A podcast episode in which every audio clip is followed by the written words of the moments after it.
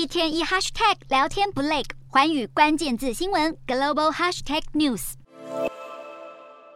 中国前领导人江泽民十一月三十号病逝，享耆寿九十六岁。俄罗斯总统普丁致电中国国家主席习近平，表达慰问，并发出电文哀悼，称江泽民为俄罗斯的挚友，且为中俄做出宝贵贡献，会将他永远铭记在心。普丁也提到，他与江泽民在二零零一年签署的中俄合作条约，奠定了两国关系发展的基础。而除了第一时间哀悼，中俄双方的军事合作也越来越紧密。中俄两国空军十一月三十号在日本海、东海、西太平洋海域上空实施联合空中战略巡航，引发日本战机紧急起飞对应。俄罗斯国防部事后表示，本次巡航后，中俄空军首度在彼此的机场降落。不止军事合作，俄罗斯因为侵略乌克兰遭西方制裁，踢出环球银行金融电信协会 SWIFT 系统。俄国副总理诺瓦克日前表示，俄罗斯央行和中国人民银行正在努力建立两国之间的结算系统，摆脱对 SWIFT 系统的依赖。